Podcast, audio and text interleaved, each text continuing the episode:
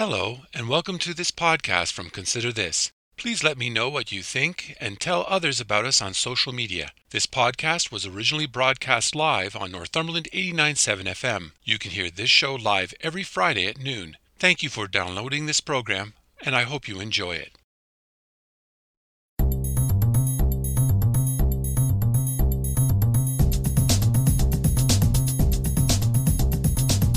Hello, I'm Robert Washburn, and welcome to Consider This Northumberland, a current affairs program dedicated to the issues facing our community. We talk to the people on the front lines and those behind the scenes who make a difference in your life in Northumberland County. So I'm asking you, the listener, to take some time out of your busy day to consider this. For the past few weeks, Cobourg police officers have charged protesters in front of Victoria Hall as they gather to defy provincial stay at home orders and other regulations to deliver their anti pandemic message.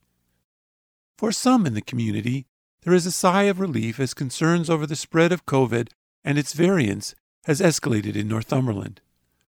There are those who ask, why was this not done sooner? Yet there are others who raise concerns about the rights of people to express their views and gather peacefully. The laying of charges was such a major change in the approach by the police a press conference was held last week to explain what was going on. It involved the Chief of Police, Paul VandeGraaf, Mayor John Henderson, and the Chair of the Police Board, Dean Pepper. All expressed solidarity with the decision to crack down. Since then, the provincial government decided it was going to get tougher too. Last Friday, Premier Doug Ford, flanked by the Solicitor General, called on police to stop people randomly to question them about where they were going and take their address. The purpose was to enforce the stay at home order. Within 24 hours, the Premier reversed the government's decision following a public backlash and a refusal by police to enforce it.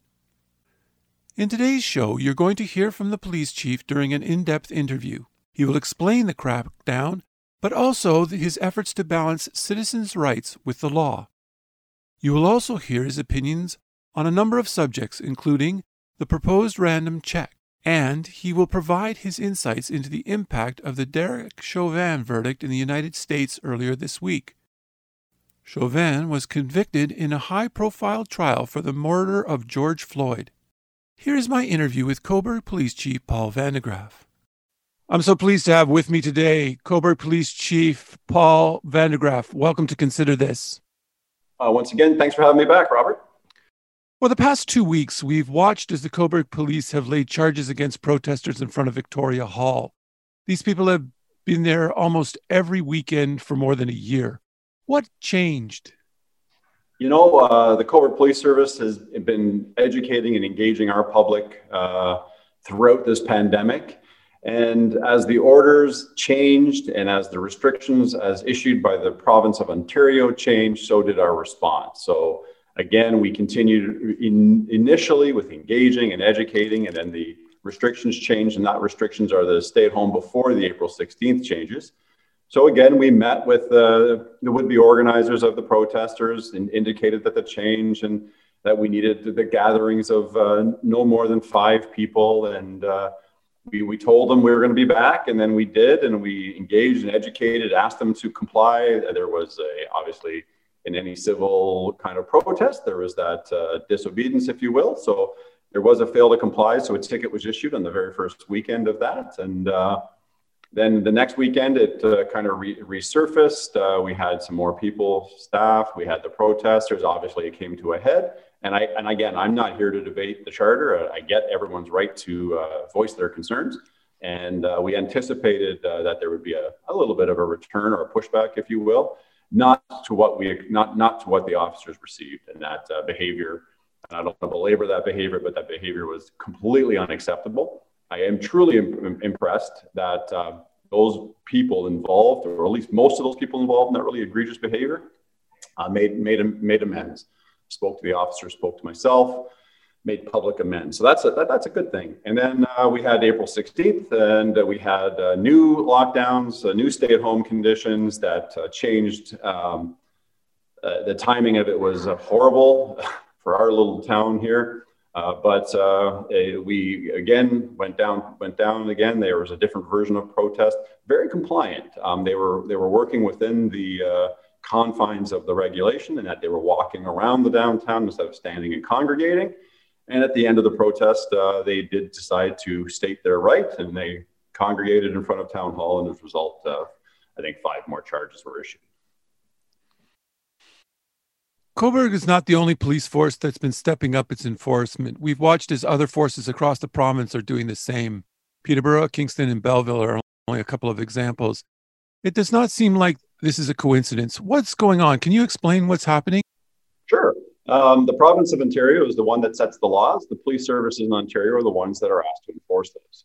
So the province of Ontario um, has created a, um, a, a, set of rules or restrictions or in, in, in according regulations that, um, that ask police to help with the response to this health pandemic and this health crisis that the province is in. It's, it's no surprise that we're losing 25 to 30 Ontarians a day to COVID and the government's making its decisions. Um, I know a lot of chiefs across the province of Ontario are doing the same things we are. We're trying to speak with people, educate people, but there comes a time where we have to, we, and I hate the term, but there, there, comes a time where you have to draw a line in the sand and you have to say, okay, this is what's acceptable, this is what's not acceptable. And I know from speaking to other chiefs that there are the other side of that argument are people who are very upset about these protests and the would-be flaunting of the uh, of the of the law. And I can tell you, as everybody knows, I'm uh, completely approachable to the public my phone lit up every Saturday afternoon by members of the community um, that would either phone or email or text me and say, "Why aren't you doing something?" What and really they don't know what we were doing is that we were educating communicating trying to talk and trying to trying to walk that really fine line of um, recognizing the person's right to be heard versus uh, flaunting the law, if you will. And as things heightened with the government, as the government changed its rules, thereby our response had to be uh, correspondingly different as well. Now, during a press conference recently, you said you take full responsibility for what's happening.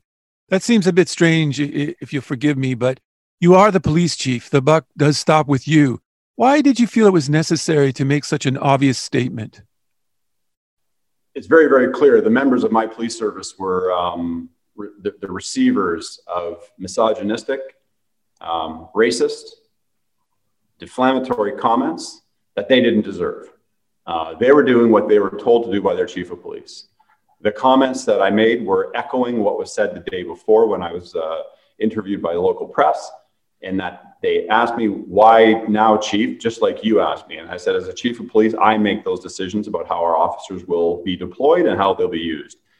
That comment was very clear to the public and to my members. As chief of police i accept full responsibility for that and nobody has the right to demean my officers. If they needed those things to be said they should have said them to me because it was my order. And the organizers knew that friday afternoon did it change the second time around when your officers went back? Was there a different tone that was taken with them, or did it continue in a similar tone to the week before? Our tone never changed. Our officers were 100% professional. They did what was asked of them and they did it with pride and with integrity. The tone of the people at the protest was markedly different, um, recognizing that sometimes uh, that group mentality gets the better of people, that people's anger, and this is passionate people. Like if you're willing to stand out in front of town hall for over a year, uh, you're passionate. I may not agree with your with your with your arguments or with your with your stance, but you're obviously passionate. So I, I do believe that passion's got the better of, the, of those people, um, but it doesn't excuse their behavior.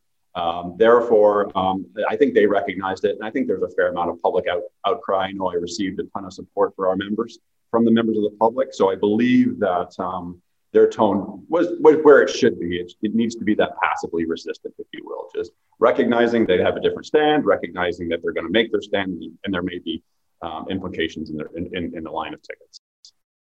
There might be those who feel that the police force is infringing on people's constitutional rights uh, to freedom of expression and the right to gather peacefully. How does the actions of the police not conflict with these rights? I, I, would, I would, again, I'm not going to debate the Charter of Rights and Freedoms. That's for great legal minds. That's why we have a great legal system. But I would ask everyone to read the entire rights and freedoms in the Charter of Rights and Freedoms, and that those those rights and freedoms are not absolute. And um, we're in a case of a health pandemic. This is an emergency. With now, where the, the nation is considering Emergency Measures Act. That's not what we're under, but we're under a health pandemic. There are lawful regulations in place. And I want to remind everybody that the great country that we live in, it, it has a charter of rights and freedoms, and they protect great rights and freedoms. However, those rights and freedoms are not absolute. I guess I said I wasn't going to debate it, and here I am debating it. Bring me back my poli sci days there, Rob. What has been the public's reaction to your efforts over the past few weeks? What are you and your officers hearing? Uh, we're hearing mixed, obviously, right? We get a lot of people who are content that uh, we're doing what we should have been doing for years. Obviously, there are the, uh, the naysayers who, who feel that we should have been doing this from day one and why did it take so long? And then we're hearing from people that it's that we made Cobourg a police state. Um, so it, it's, it's across the spectrum. Um, obviously, I think overall we have to be really cognizant that the bulk of our community has done just amazing through this uh, through this pandemic. And even those people receiving tickets, th- these people have families. These people are going through their very variety of stresses. Um, and again, it, it is a very very difficult time. And as chief, I'm trying to manage the, the, the, the, the mood and attitude and of our, of our police service, those men and women who are out there serving uh, every day in this pandemic, as well as balancing the needs of the community, as well as balancing um, our own personal requirements and our own family crises and stresses that occur in all of our lives. So it is, it's a broad spectrum, but overall, I believe the public are, are, um, are supportive of the actions. Uh, again, a lot of people like to tell me how I should do my job, and, and maybe they're right and maybe they're wrong. History will tell. In 2020, you received uh, 197 calls related to COVID and compliance. Uh, out of that, were 82 were co- related to uh, COVID. Um, there were compliance checks of 115. Four people got charged over that time, and there was one arrest for obstruction. In 2021, the total calls year to date are at 21. So yep. you're on track to almost uh, the same. But interestingly enough, from April 1st until current, there have been 14 COVID related calls. That's almost two thirds of what you've got to the year to date. Are you seeing a shift in the public's response and to how they see your role? Uh, yeah, listen, our calls are only going to go up. Uh, we, because there's a complete lack of clarity when it comes to these regulations and that they change, they change very quickly, they change. And even when they change, they change again. So I don't blame the community for being confused. And the police are often the phone call of last resort. So people don't understand. And then we couple on personal and p- pandemic fatigue. So there are people who are tired. Their kids have been in and out of school three or four times. There are post secondary students who are trying to virtually learn a university program uh, moms and dads and are working from home or or back and forth and it, it, the fatigue i can tell you the personal fatigue like if i had gone back turned back the clock to when i was sworn in i would never have thought the first 18 months or the 24 months would have been spent dealing with the pandemic i would have thought it was quite the horror story in fact somebody actually told me a very uh, very very telling little uh, story in that had i written a movie that said the world's going through a, uh, a pandemic where every country is bearing too many people from this, this pandemic. There's a volcano erupting, and a police officer is convicted for murdering somebody all in the same week. You, you would, Hollywood would throw that script away saying it's unbelievable, but that's the day we're living in. So the public have a have have not only have a right, but the public should call us, and and our members take these calls seriously. We received, I believe, one or two last night, and it was just people not sure about what to do, and and and that's what we're here for. And we work in a great town called Cobourg and, and it's a smaller community, and our call load isn't like what they face in larger centers. So our officers are only too uh, pleased to, to respond and answer the questions as they require. That's why we have our auxiliary group, that volunteer group still out in the park, still engaging, still educating, still communicating. Our special constables are out doing that. So it's it's a pretty remarkable time. You've charged protesters before. In fact, charges were laid last summer and the Crown Attorney dropped those charges or gave minor penalties. Has anything changed this time around? I know you were pretty upset the last time. In fact, you said you were pissed off. Do you feel any yeah. differently? Yeah, I don't feel any different at all. And I, that's why I said at the press conference, and I say it right now, that I, I expect that the courts uh, prosecute these charges with vigor. Um, and, and, and I've met with the provincial prosecutors as well as the Crown Attorney, and I've expressed to them very clearly what I expect. And, and that, um, but I also understand my role in the justice system. The governments create laws, we enforce laws, judiciary try laws. So at the end of the day, the, uh, the trial will sit in the courts, um, and the opinion of how that's managed will be in the eye of the public. Uh, I know for a fact that my officers did what was expected of them. They laid the appropriate charges. As long as we follow due process, which I've been I'm being ensured was being done, so we don't have any technicalities with those tickets being issued. I expect the courts to, to manage these uh, to manage these tickets accordingly. When you had your conversation, what kind of reaction did you get from the Crown? Complete support 100% support uh, equal frustration. Uh, there are backlogs in the provincial court system for provincial trials for careless drivings and careless drivings and death related crashes. There are backlogs i believe 2019 um, this virtual world that we sit in and people's access to, to justice is impeded. So I, I, I don't ever say that i blame. I, am not holding a, a, a different uh, lens to the court system However, there is a remedy for these charges simply on the ticket, i.e., pay it or ask for a trial, and I expect that that be followed and, and, and to the best of their abilities, and I was assured of that. Just last week, the Premier, along with the Solicitor General, announced that police would be, have the ability to stop people randomly as a means of getting people to stay at home and only go out for essentials. You released a statement saying your officers would not participate. Why? Uh, we're not doing that. Uh, let's be clear. Uh, two o'clock, two fifteen exactly on last Friday, uh, we were invited to a, co- a, conference call with the premier and the solicitor general, and we were advised of this. And I can tell you, chiefs across the province, uh, there was there was a collective thud, and that was our jaws hitting the table. Um, and quite frankly, the last thing policing needs is any excessive use of an arbitrary stop. We have all the all the reasonable uh, articulable reasons to stop people under the Highway Traffic Act. We have under the Criminal Code, um, and there and other regulations within the province. So we were not going to arbitrarily stop people to ask them what they were doing. A, it puts my officers in a horrific, a horrific position of an argument, an instant argument. Um, because how are you going to debate with a person on the roadside whether or not they were going for essential groceries, healthcare, to work? Um, and that kind of uh, police state was not a comfortable place we and I did say that we're going to do everything. By everything, I go back to my ease. We're going to engage. We're going to we're going to educate. We're going to and if we have to enforce, we'll enforce. But I we told our staff right away, do not do this.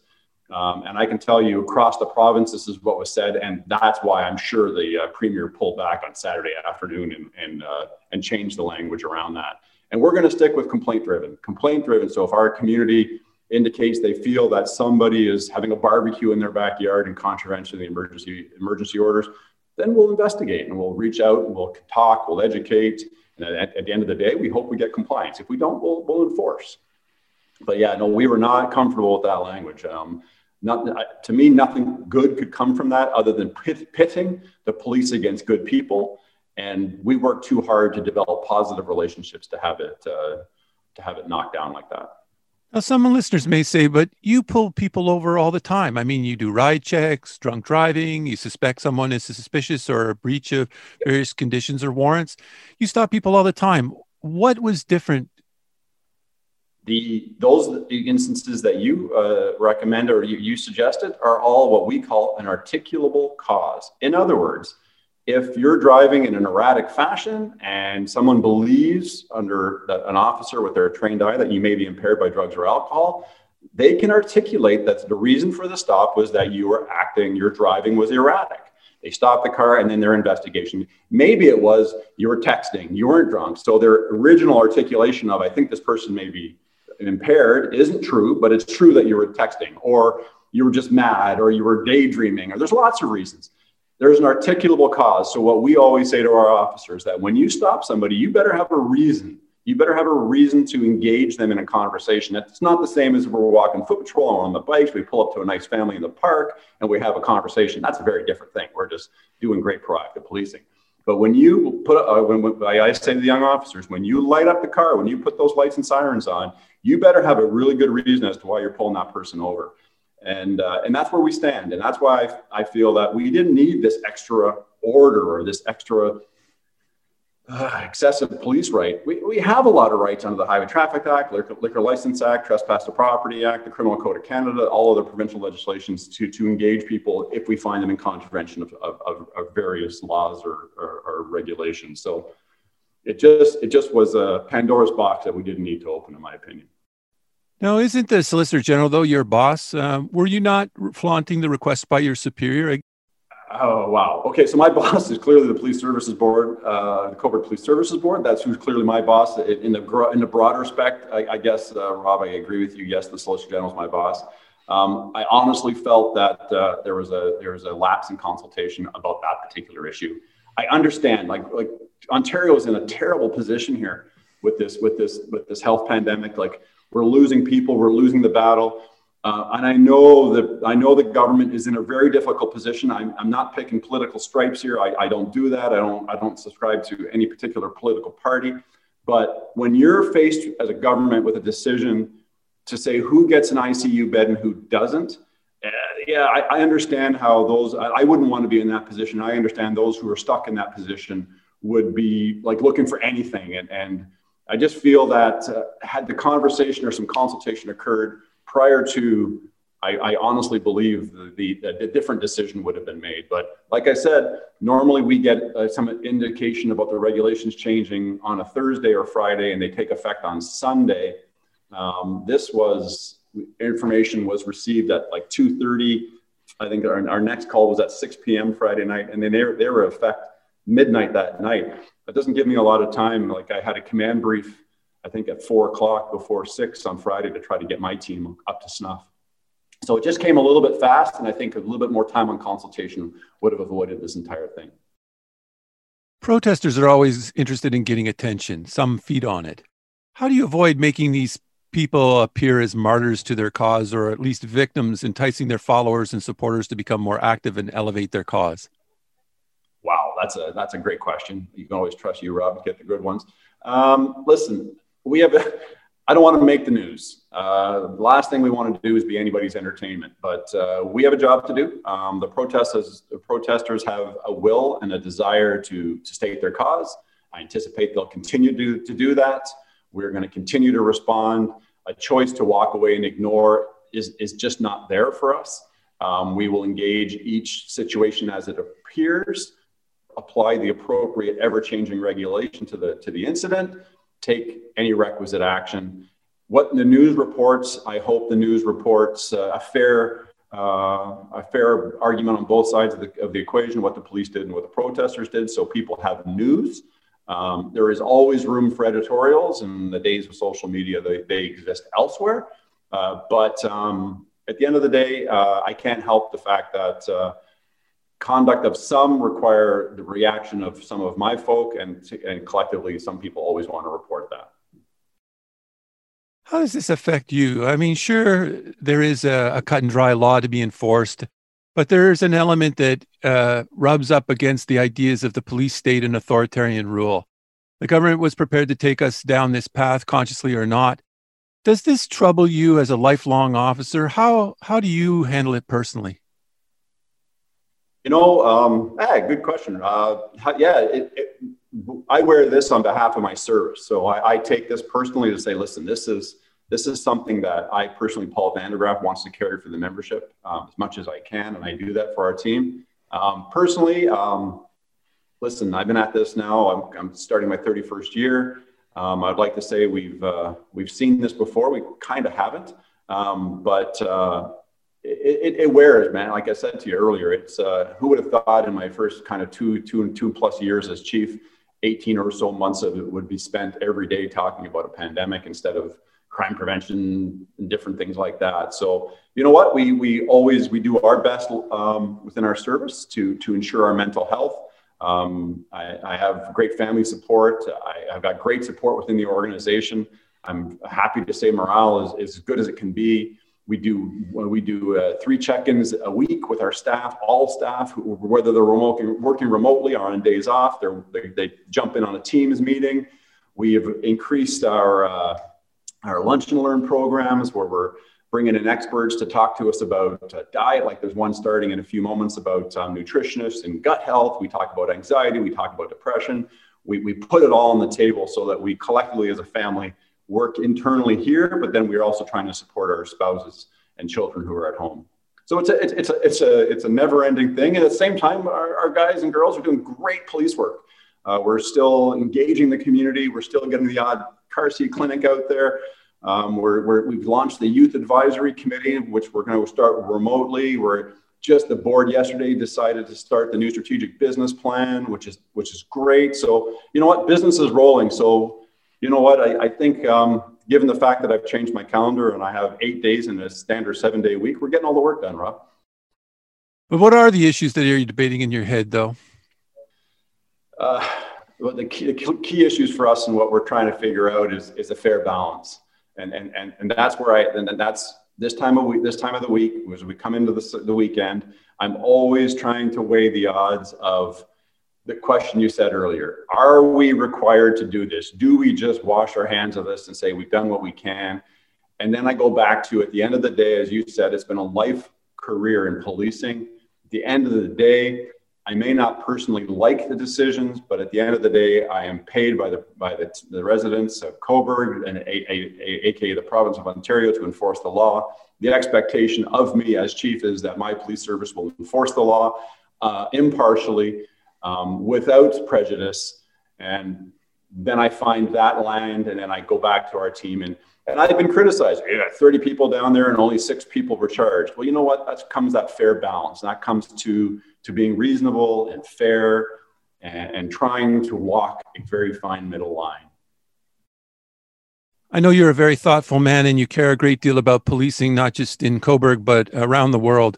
We watched as uh, a verdict was delivered in the uh, Derek Chauvin trial. What is your initial reaction to that verdict, and what does it mean in your mind for policing overall? As I as I said to our command team uh, today at our meeting, um, that was one of those monumental days um, for us. In like when we talk about where were you when this happened, um, my world at home stopped. Like rarely do um, my wife and I stop what we're doing exactly at the same time to watch what's on TV, and we did that to, to hear this verdict. That's how impactful this verdict is, and this the death of George Floyd is a horrific event, which caused across the world, but specifically here in Ontario, to confront issues around racial injustices and systemic racism in policing. And, and we've been making strides uh, to, to, to, to open our eyes to what we may have not seen and be better. Um, we've, we've engaged in conversations. Uh, we've joined with the town's uh, Equity, Diversity, and Inclusiveness Committee. Um, we've done internal reviews. We've had conversations. Um, at the end of the day, I truly believe a horrific event occurred and Mr. Floyd lost his life, and Derek Chauvin was held accountable for that. And he needed to be held accountable for that. And I do believe justice was served. That's not going to bring Mr. Floyd back. Obviously, it's not going to ease the pain that his family's suffering. But I would believe it was a indicator to everybody that times have shifted. Our goal in policing is to ensure that we assist in that shift movement and to ensure that we're doing everything we can to make sure stuff like that doesn't happen in the future. Chief, I want to thank you so much for talking to me today. No worries, Robert. It's always a pleasure. That was my interview with Cobourg Police Chief Paul VandeGraaf. Thank you for listening to this podcast from Consider This.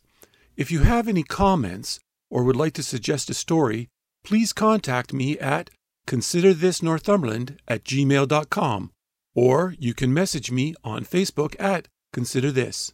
If you enjoyed this podcast or are looking for more news and information about Northumberland County, please check out my website at consider-this.ca. That's consider-this.ca. And don't forget to share. And again, thank you for listening and stay tuned for more from Consider This.